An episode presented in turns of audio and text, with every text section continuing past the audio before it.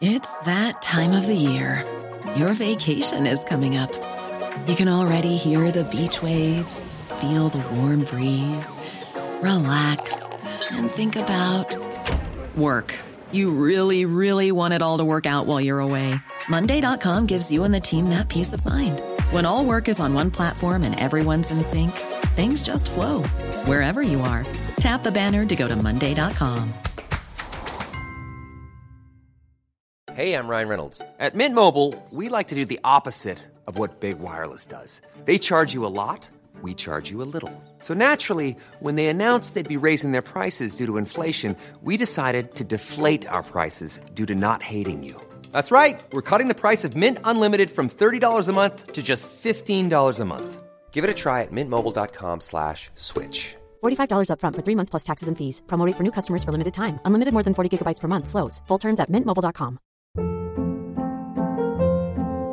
Hold up. What was that? Boring. No flavor. That was as bad as those leftovers you ate all week. Keke Palmer here, and it's time to say hello to something fresh and guilt-free. Hello Fresh. Jazz up dinner with pecan-crusted chicken or garlic butter shrimp scampi. Now that's music to my mouth. Hello Fresh. Let's get this dinner party started. Discover all the delicious possibilities at hellofresh.com.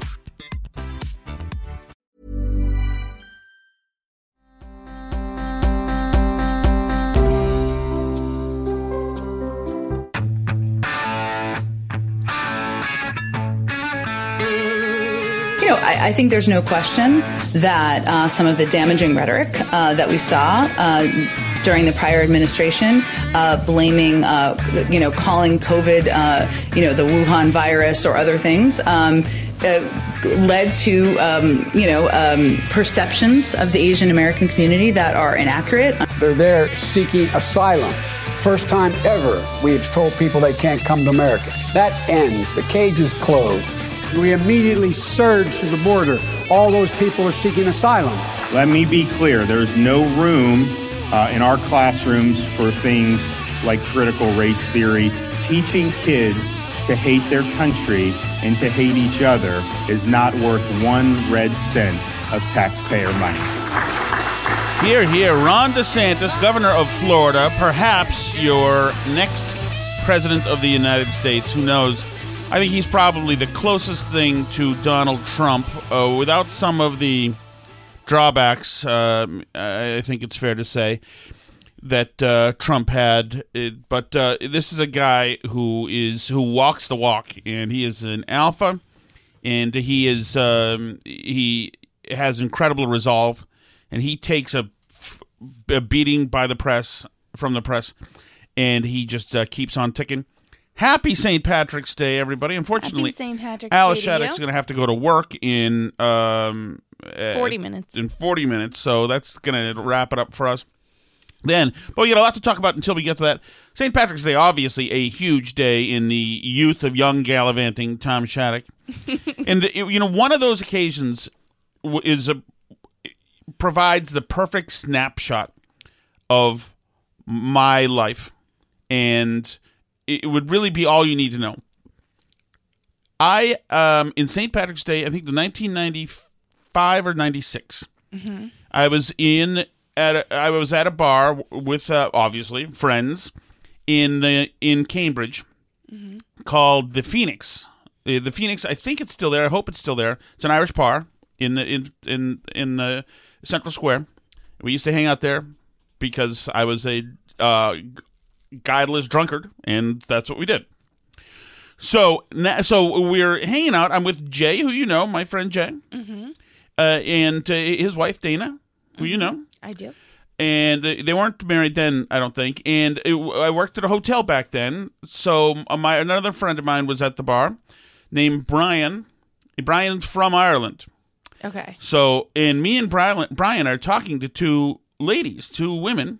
You know, we're only 23 or whatever at the time. So, two two girls, and and somehow I don't know how this is possible, but one of them, he, she was really pretty. One of them kept. She worked at um uh not but the thing that was Whole Foods Bread and Circus in Central Square, You remember Bread and Circus? I do remember bread and circus. so it was an earthy, crunchy place, whatever. Anyway, this young lady re- really liked me, and somehow I didn't wasn't screwing it up.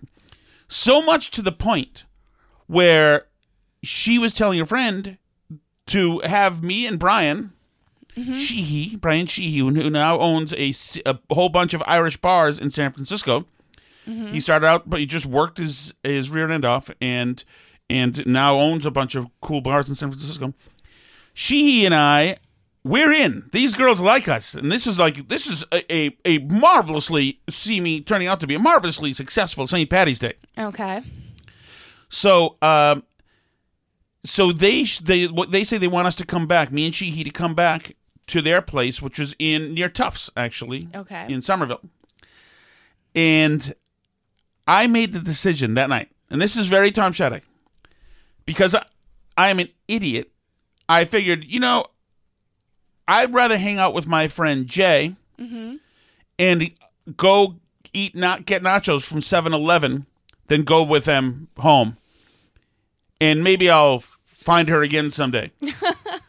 so instead of going back to their place with them for God knows what, but probably something better than nachos, I don't know. I about that. chose we sat I was sitting instead of being in the arms of a beautiful young lady that night, Alice. Mm-hmm. I was with my friend. We are sitting in the rear parking lot of 7-Eleven stuff, shoving nachos into our face and processed cheese. That 7-Eleven, by the way, anecdotally, was the 7-Eleven that um, the Tsarnaevs went in and robbed. Just so you know. Really? Yeah. Um, but there's your snapshot of the this the snap, forward thinking, very logical decision making of Tom Shattuck at in my twenties. Well, you know, I think everything worked out for the best in the end. Well, of course it did. In the end, it did. But, but barely last at the eleventh hour, I was uh, saved. But I mean, that is quintessential. There is there is dishonor in sitting on the ground of the parking lot. I remember it, sitting on the little thing that you in the end of the parking lot, just eating uh, nachos. And now, since I'm still 23 emotionally, mentally, I'm actually hungry for those nachos now. So um, I want to apologize for being this person, Alice, and um, you know I hope on your, your next go round you uh, choose wisely or wiselier. All right, let's get right to it. We got a whole bunch of stuff. I've burned through a bunch of stuff. Uh, obviously, everybody in the country is talking about this murder, this mass murder of uh, these women. Most of them Asian. Six out of eight, I think, Asian. Uh, this this loser incel sicko weirdo just pos. Yeah, one might have been a man too. Oh, who was okay. just incidental to the whole thing. uh, went in there and and went into a couple of massage parlors. three, three massage parlors around um, Metro uh, Atlanta, Georgia, and um, and then apparently when he was arrested, he was on his way to Florida. To I've heard conflicting things. It's sort of hard with this stuff because it's all developing so fast. So some of the information might not be accurate. You know, as soon as you say it, but he was apparently on his way to Florida to either shoot up more massage parlors or possibly, I heard like a pornography company in Florida, maybe. But anyway, he's apparently like this hardcore religious Baptist guy and his dad's a preacher and he was uh upset about his sex addiction that he struggled with and um so he went and shut up these massage parlors and and killed eight people six of them asian women and i think one i think one white woman and one other man that I'm not sure his race, but I don't know. But anyway, this has been, you know, spun into the narrative of the Trump anti-Asian hate crimes exactly because, of Trump Wuhan virus. right? Which of course, uh, you know, at this time last year, everybody in the media was calling it the Chinese Yeah, virus, so the Wuhan is- virus. but that's fine. one- Mm-hmm. Tr- Trump enjoyed pinning it on somebody who wasn't the United States anyway. There is one witness who apparently said there's like one news source, a Korean language news source, apparently reporting that one witness said he shouted he was going to kill all the Asians when he did this. So, I mean, I don't know. Anything's possible. And like I said to you earlier, what you're going to see the left do here with the narrative, and I've already seen some people saying it, is that even if it wasn't motivated by anti-Asian hatred. The fact that it was this like anti-sex worker hatred is also related to the Asianness of the women because Western culture hypersexualizes Asian women and views them as this has absolutely been completely and totally made into a hate crime and and expected fallout Mm-hmm. from our our our culture, which of course is guilty of all sorts of of uh, various forms of racism and um, Mm-hmm. and uh, bigotry. And of course, there's nobody the the person who holds the uh, you know the heavyweight championship belt of all racism is Trump. So everything has to go back to Trump. And Jen Psaki, of course, because in the spirit of unity, is happy to divide the country mm-hmm. more. in the Oval Office, he didn't want to make a connection on the motivation of the Yeah. shooter in Atlanta. But to broaden it out, why does the president think attacks on Asian Americans are increasing in this country? Why does he think that's happening? Well, uh, he he wanted to be very clear because there's an ongoing FBI investigation, right? And he didn't want to attribute motive. There are law enforcement authorities who do that, um, and it's important to note when uh, when the uh, when the investigation is concluded or not. So that was a, a bar he was attempt, working to respect there. Um, you know, I, I think there's no question that uh, some of the damaging rhetoric uh, that we saw. During the prior administration, uh, blaming, uh, you know, calling COVID, uh, you know, the Wuhan virus or other things, um, uh, led to, um, you know, um, perceptions of the Asian American community that are inaccurate, unfair. What a complete indictment of the American people. Yeah. Can you imagine that? Like, w- we all know that the virus was from Wuhan. That's not a, ra- a hate crime. It's not a racist thing. And uh, I've been reading New York Times article, and I just read a Vox article. It also said Trump's racist rhetoric about the virus because he called it the China virus. How is that racist, by the way? Isn't that geographic? Uh, you would think so. We're calling the variants the South Africa variant Yes. and the British. We're allowed to name countries and continents. That's still okay. You know? I think so. That's what I've heard. Uh, have uh, raised, um, you know, threatening, uh, have, has elevated threats against uh, Asian Americans, and we're seeing that uh, around the country. That's why even before the events of horrific events of last night, he felt it was important to raise this issue, elevate it during his first primetime address. Why he signed the executive order uh, earlier in his presidency, and he will continue to look for ways to elevate and talk about this issue.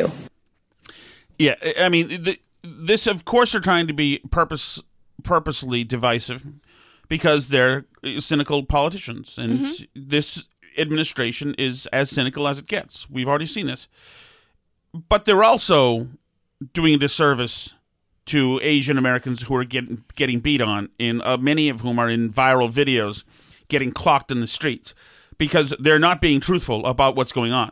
In some of the more high profile cases that we have seen here, uh, the characteristics of the perpetrators are not being talked about in the name of the reckoning, or in the name of the national reckoning we have to have. And even it's interesting. There aren't even. I couldn't even find articles that dare to go near it. The closest things I can find about uh, these crimes are, for instance, there's in the Guardian.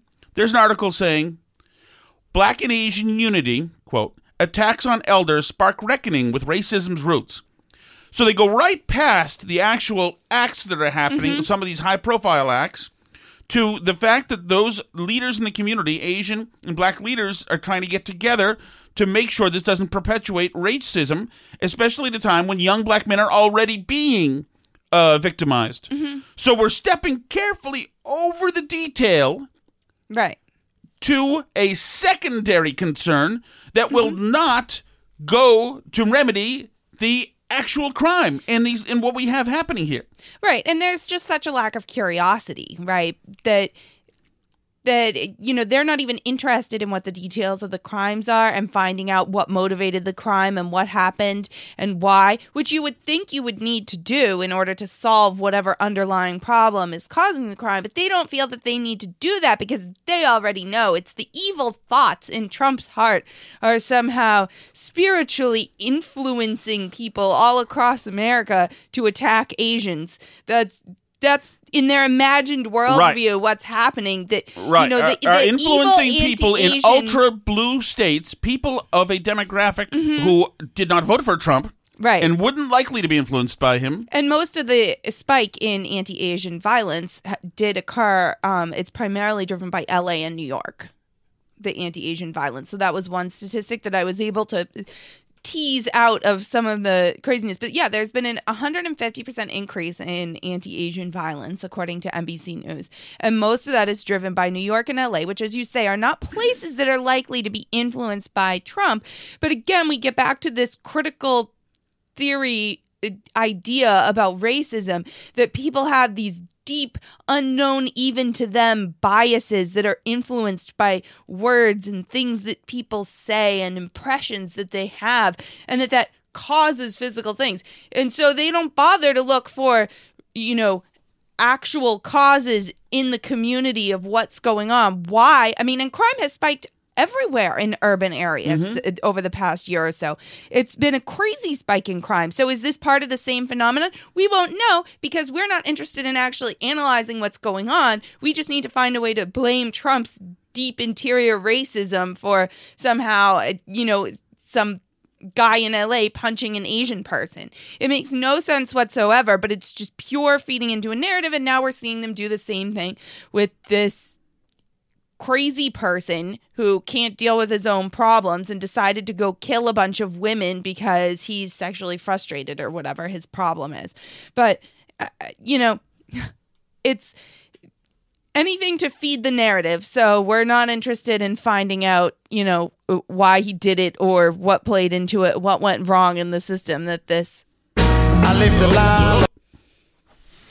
That, uh, that he did this to these women, mostly women, I believe. And right. it's So, but in this, yes, and this is obviously this is far more egregious than shoving somebody in the street. Mhm. And- although uh, at least one of those people died. right, yes, But yes, but yeah, but this was a mass shooting clearly, and the, and it it is an egregious crime, and it's evil and terrible, and you know I I hope that you know we hear the names of these women and they don't just get shoved into this narrative of Trump's anti-Asian crime wave that that is a bizarro not based in reality narrative. So I mean I don't know. We'll see what comes out of this conversation, but it doesn't seem to me like all these people that are bent on stuffing this into their predetermined narrative have any curiosity at all about why something like this happened and how we can prevent it. Well, you know what? You you make the the bigger point too is that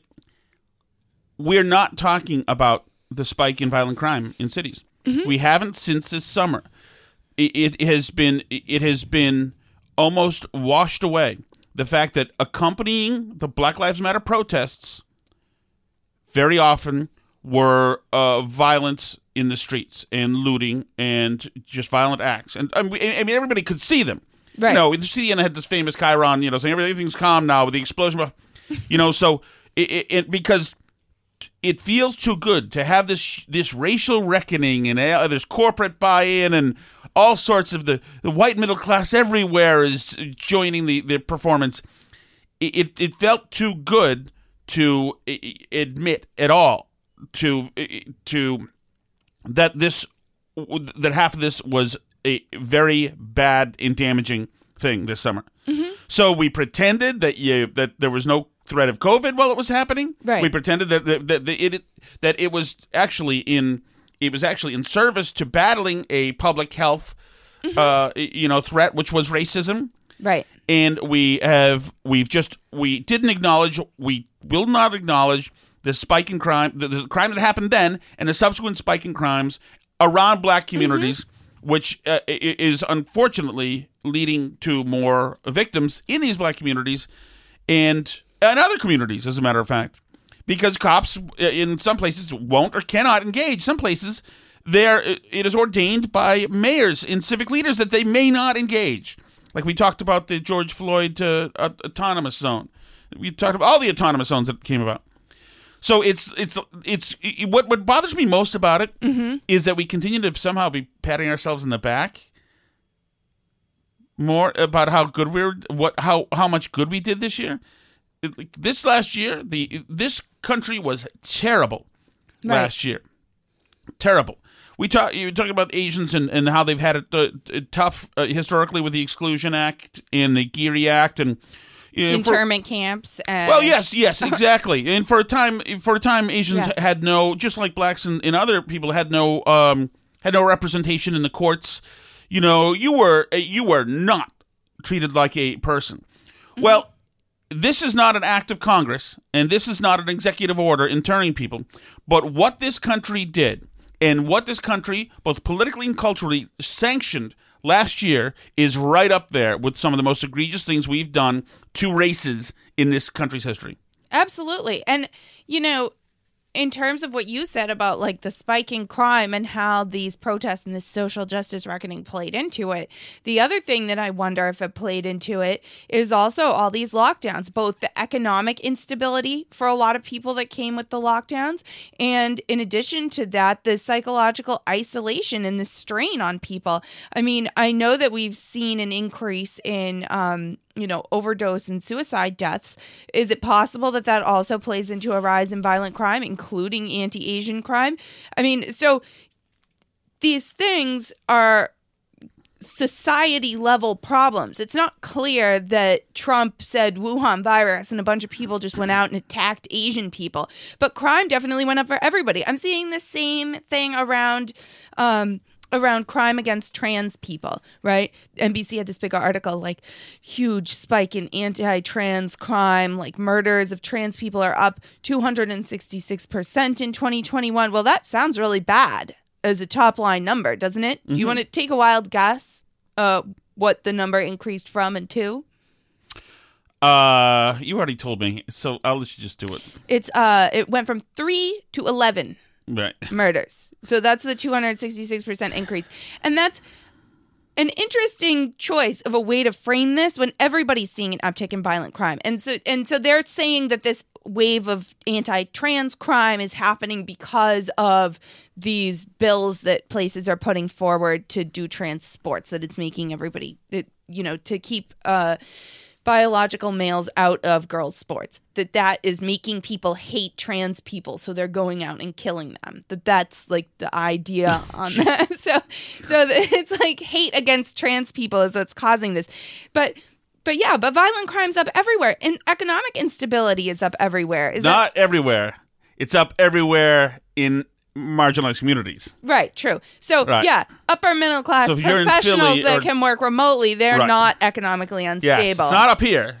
No, all the good people up here who are or, or, or in the suburbs who were all for all the protests and Mhm. pretended to not see the fallout and just said the no, the, the fallout fallout is they're breaking things that have insurance. These are, these are things, not people.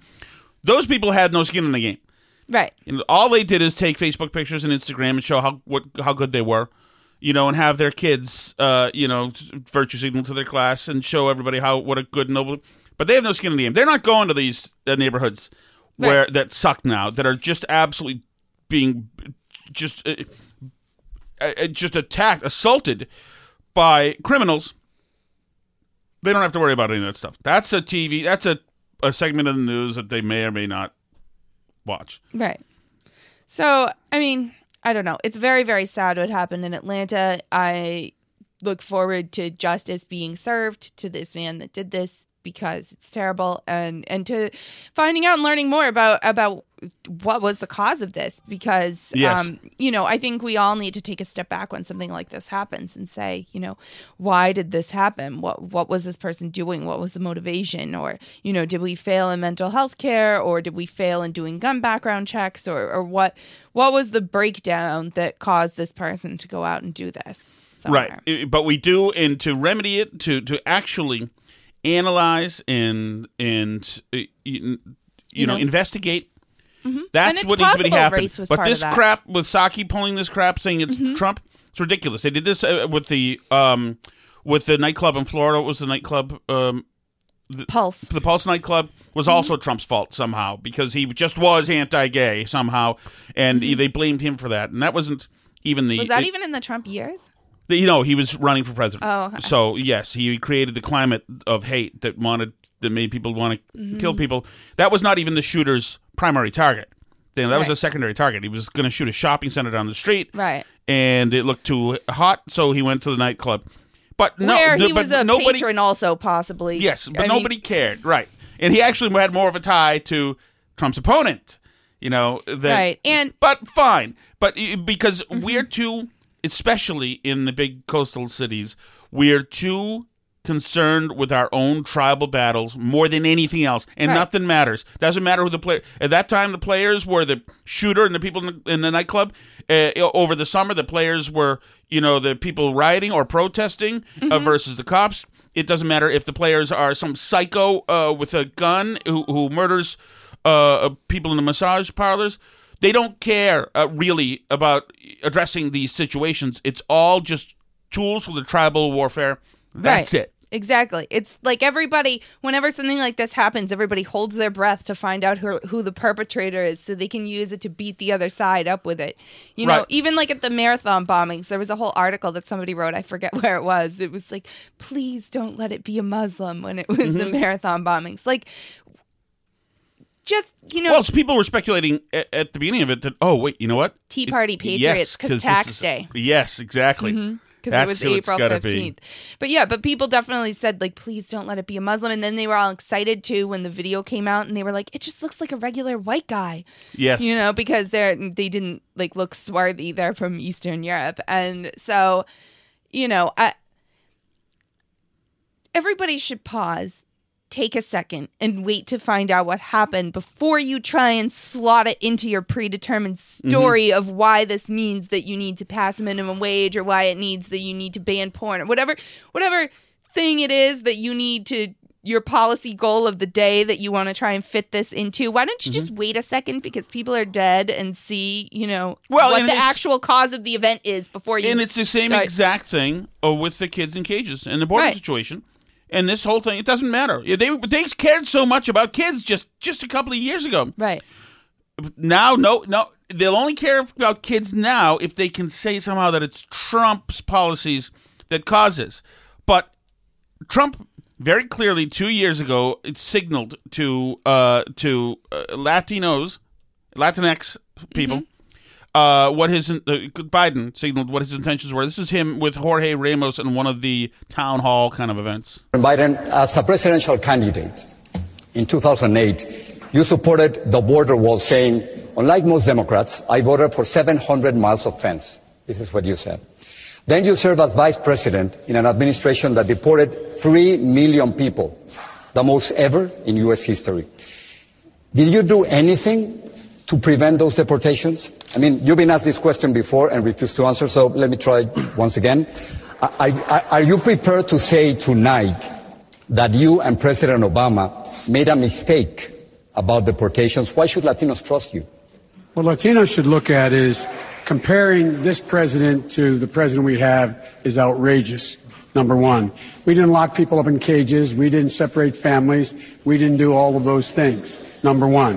Number two, number two, by the time this is the president who came along with the DACA program. No one had ever done that before. This is the president who sent a le- legislation to desk saying he wants to find a pathway for the 11 million undocumented in the United States of America. This is the president who's done a great deal. So I'm proud to have served with him. What I would do as president is several more things because things have changed. I would in fact make sure that there is, we immediately surge to the border. All those people are seeking asylum. They deserve to be heard. That's who we are. We're a nation that says Uh, I'm sorry.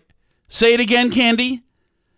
I would have them immediately surge to the border when I'm president. Surge to the border, Tr- uh, Biden says. if you want to flee and you're fleeing oppression, you should come. Come on up, he says.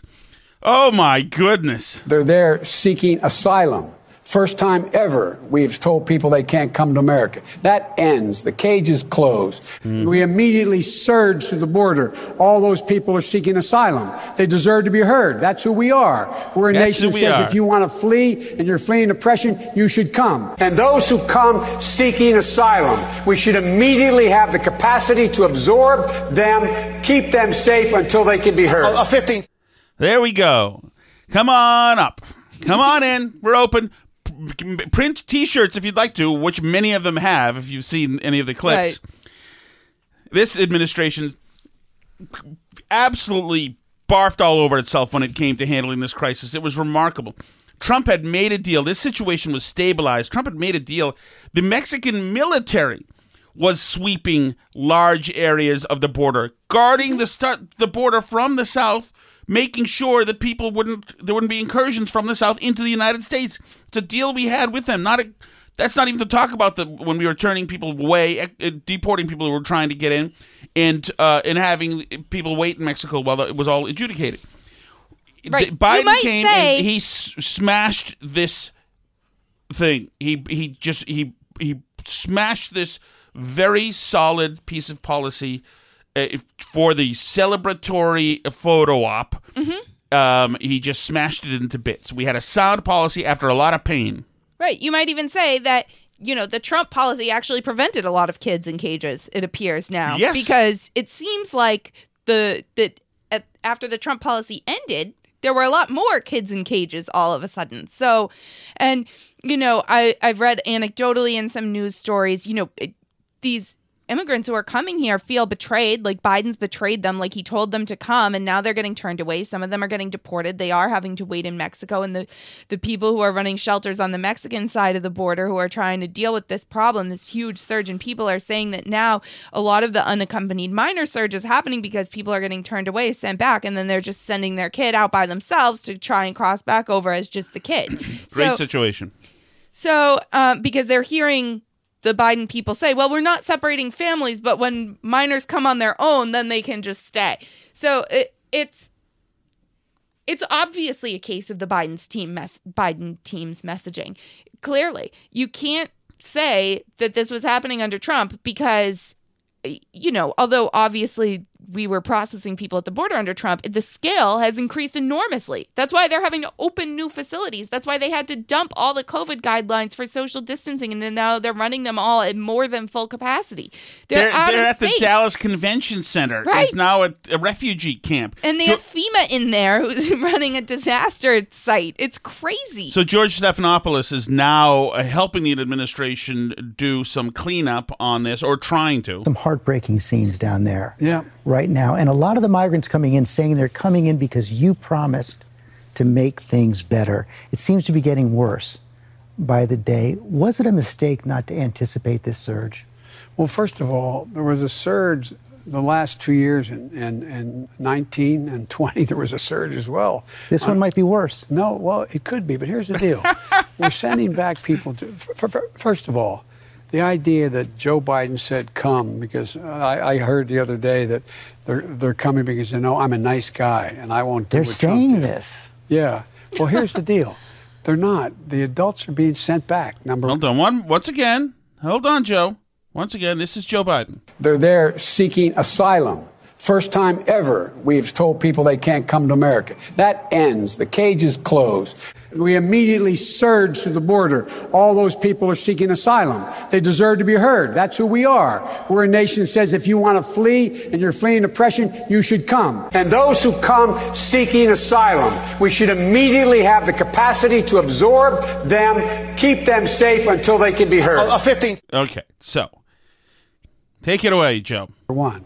That's number one. No, number two, what do you do with an unaccompanied child that comes to the border? Do you repeat what Trump did?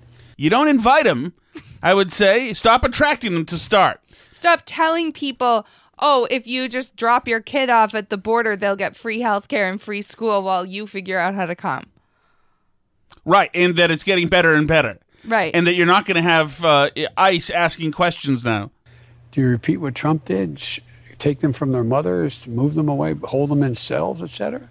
We're not Uh, doing that. So what we're doing it's happening is right now. Brought in, brought in HHS, and also brought in FEMA to provide for enough safe facilities for them to not to get out of the control of the border patrol, which are not designed to hold people for a long periods of time, particularly children. Get them out of those facilities. And Can most- you imagine if if he just took responsibility? What that would sound like? How odd that would sound? Yeah. And like refreshing. This guy is just as cynical as they come. Just as mm-hmm. cynical as they come. to them come with a phone number. to that they have someone in the country. So what we're doing is we're putting together an entire organizational structure so that within seven days they're able to get in the phone, contact that number, find out whether there is a mother or a father, whether it is safe, whether it is a secure circumstance to get the child to that adult. How do you cut through the red tape and make sure those kids get to a contact as quickly as possible? Our reporters on the scene are saying they're seeing total mayhem there right now. Well, what you get, you, what you have to do is you have to try to get control of the mess that was inherited. yeah. Things were stable on January 20th. Shortly thereafter, they were not stable. way to get control of the mess that was inherited. I mean, look, here's what our, the, the, the plan is. You may remember Oh, God. when we had this unaccompanied children of the border when Barack was president. He called me do back. I was in Turkey and said, "You got to take care of this." And I was able to get a bipartisan bill passed for almost 800 billion dollars to go to the root cause of why why people are leaving. Why are they leaving El Salvador, Guatemala, and Honduras? Because they're in terrible circumstances, either because of natural disasters and hurricanes, gangs, or violence. They're trying to escape. And that's why they're coming. So, what I did, I spent close to 100 hours with the leaders of those three countries and the UN, making sure that what we would do, for example, in one of the Whatever you did didn't take uh, for that long a period Yeah, of so why time, are Joe. they coming now, Joe? Major cities down there, they said the crime rate's terrible. That's why people are leaving this particular city. But we have no street This is why you don't trust government to handle a coronavirus. These are incompetent bureaucrats. They he actually probably believes he's doing a good job. We're doing committees. We're going to bring in more UN people. We've got FEMA. We've got. Eh, eh, I mean, eh, we're doing all sorts of wheel spinning. We're going to have more uh, blue ribbon panels. Well, there'll be some reports. We'll spend another eight hundred million dollars and go sit uh, by, uh, you know, Put streetlights in random South American cities. Yes, and have have uh, lunch with the um with the you know the the Ecuadorian consulate uh, members at the White House. We'll have them in. It's like this is just BS, bureaucratic BS. None of this is pragmatic. This is this is all after the fact uh, treatment. None of this will stem the tide Right. of migrants, especially when you invite them in and insist they come in and insist that they surge in. And the government said, "Give us the money." We put it. I said, "I'm not going to give you the money, but I tell you what, show me what you need. I'll get contractors down there. We'll put in the street lights for you because a lot of corruption down there. And guess what? Violence came down. And that's it's going to take some time, though, to get those policies in place again. That you know what? With these kids complaining about being treated horribly, not being able to see the sun in two days or more, not being adequately taken care of down there, to have him wax on about his streetlight initiative uh, and, and pat himself in the back doesn't give you faith that this is going to be resolved. Yeah. Especially since he they're still not being firm. Right, exactly. And, you know, where's the accountability for something like that? We just have to take you at your word that if we install streetlights in South American countries, that magically people will stop showing up at the border. Well, hopefully, but like you can't really claw that back if it turns out it doesn't work out that way. Do you have to say quite clearly, don't come? Yes, I can say quite clearly, don't come. And what we're in the process of getting set up, and it's not going to take a whole long time, is to be able to. He uh, shuffled past that one quickly. I can say it, but, but, but at the same time, he is so afraid of the hard left on this. He is so afraid of the amnesty, uh, you know, folks that he doesn't want to say don't come. He doesn't mean don't come. He said the words. He embedded them in his explanation, but weave them immediately into something else, something uh, you know, another uh, carrot Mhm. rather than the stick. This guy is still, by this interview, he is still saying come. apply for asylum in place. So don't leave your town or city or community. We're going to make sure we have facilities in those cities and towns run by Department of by DHS. I like also- this. So we'll bring America to you. so you won't come here. Yeah, we'll set up the application center in your hometown. We'll come to you. Put an Apple store in there. You think you got lights now? We'll have many more lights. We'll create a little America where you live so that we politically can survive this. So, access with HHS, the Health and Human Services, to say you can apply for asylum from where you are right now. Make your case. We'll have people there to determine whether or not you are able to meet the requirements. Joe, they don't want to be where they are now. That's why they're moving from where they are now to the United States.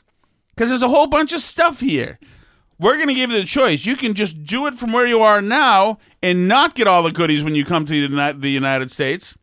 Or, Pepper is next to me. Sorry. Hi, Pepper's tail. but it's interesting. You know, Tucker had the, um, I think it was, was it the president of, who did he have on? President of maybe, no, not Venezuela. The president of a, El Salvador. Okay. I was thinking on, and they were talking about how i- i- immigration hurts both countries. This, Mm-hmm. this, you know, it hurts them because they're losing a lot of talented people out of the workforce right. who are going north, and they're getting, you know, remittances from from them. Mhm. You know, once they, you know, they're sending money back, but they still, it's a net loss for them. Right. And then for and it's just it was very it was a good I should have grabbed it. Maybe I'll grab it for later. The guy was an Yeah. interesting guy. He seemed about 26 years old too. requirement, you qualify for asylum. That's the best way to do this.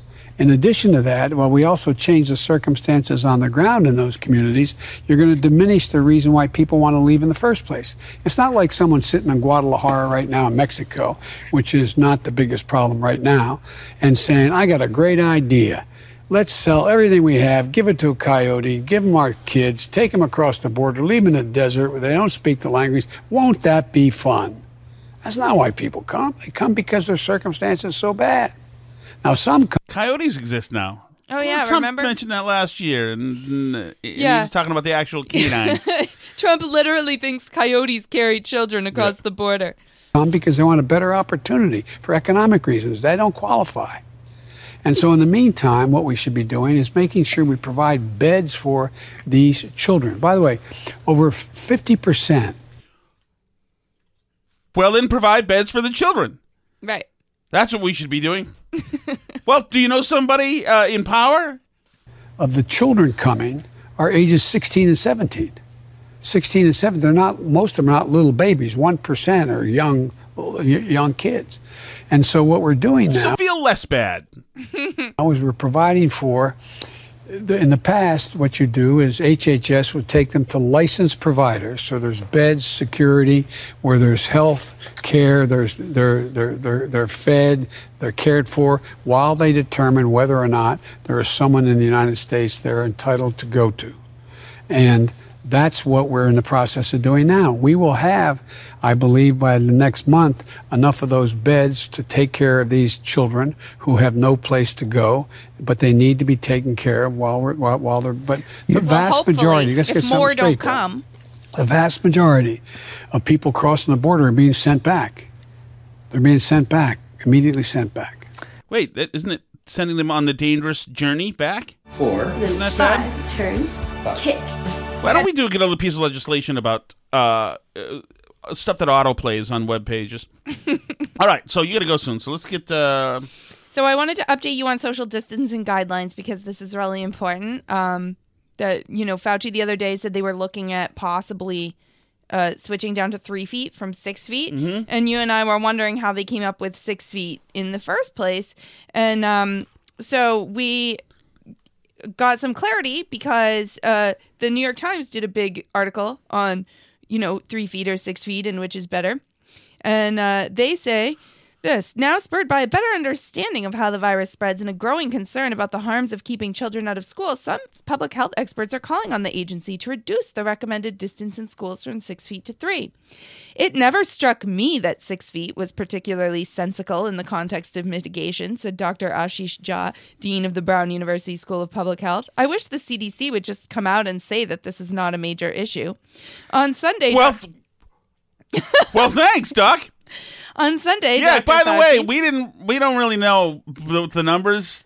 Nobody's really looking. That's not my job to look into that, is it? Whose job is it to look into that? Well, Uh, six is a nice even number. The idea remains contentious, in part because few studies have directly compared different distancing strategies. But the issue also boils down to a devilishly difficult and often personal question How safe is safe enough? There is no magic threshold for any distance, said Dr. Benjamin Linas, a specialist in infectious diseases at Boston University. There's risk at six feet, there's risk at three feet, there's risk at nine feet, there's risk always. He added, The question is how much of a risk and what do you give up in exchange? The origin of the six. Are these guys in medicine or philosophy? what is safe anyway? Is it a construct? Is it a reality?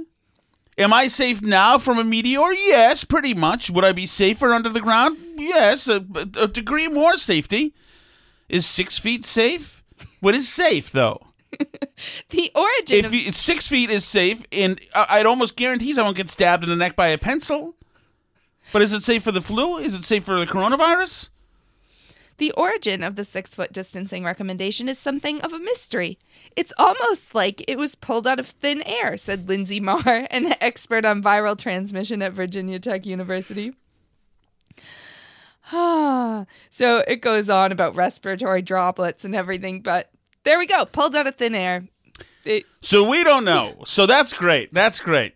So since we're not going to look into it, we don't know. Somehow Jake Tapper managed to find a stu- study that somebody in Massachusetts did, and so six suddenly became three. Tapper says, uh, "What about the study in Massachusetts? Says it's three feet." And uh, and Fauci says, uh, "Okay, it's three feet now." Alice is giving me the rap sign. Very quickly, I just want to play. Tell you, if you're in Europe, you in the United Kingdom, you might be screwed. The the commissar for uh, the uh, EU, uh, Fräulein Ursula von der Leyen, has decided that the the EU is going to shut off exports of the vaccine. Open roads run in both directions. And this is why we need to ensure that there is reciprocity and proportionality. And uh, I want to be clear on reciprocity. Um, if the situation does not change, we will have to reflect on how to make exports to vaccine producing countries dependent on their level of openness. So we are von der Leyen is not pleased, and they will stop Yeah. the exports of vaccines if you don't start sharing. yeah, so she's primarily mad at England, which cleverly left the EU before they screwed up the vaccine thing. But uh, anyway, we'll talk to you more next time. Off In to the warehouse, Alice Shattuck goes. In the meantime, you can reach out to us on Twitter at Burn Barrel Pod. You can talk to us at facebook.com slash Burn Barrel Podcast or uh, send us an email, burnbarrelpodcast at gmail.com. We're also on YouTube. You can uh, make a comment there, subscribe to watch the video versions of the podcast, etc. Two more hogs got the fever.